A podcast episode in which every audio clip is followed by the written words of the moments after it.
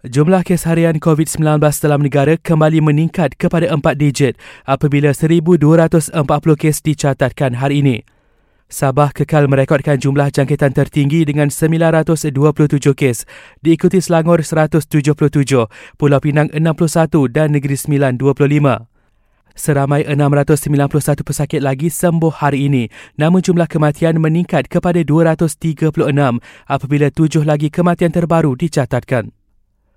Sementara itu, Ketua Pengarah Kesihatan Tan Sri Dr. Nur Hisham Abdullah berkata, pemilihan nama kluster adalah berdasarkan latar belakang kes indeks kluster tersebut.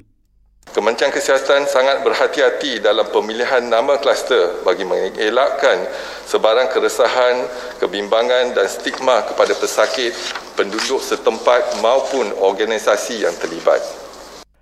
Hari ini, tiga kluster baru dikesan dikenali sebagai kluster kapur di Kudat Sabah, kluster hampar di Negeri Sembilan dan kluster penjara tapah di Batang Padang Perak.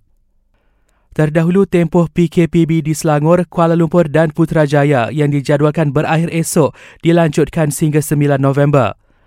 Pada masa sama, PKPB akan dilaksanakan di zon nilai Negeri Sembilan bermula 28 Oktober sehingga 10 November 2020.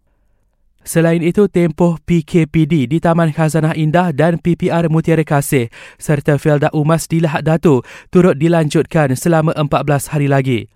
Manakala terbaru, kerajaan berkata PKPD akan dikuatkuasakan di Taman Mesra dan Taman Mawar Sandakan Sabah berkuat kuasa 28 Oktober sehingga 10 November 2020.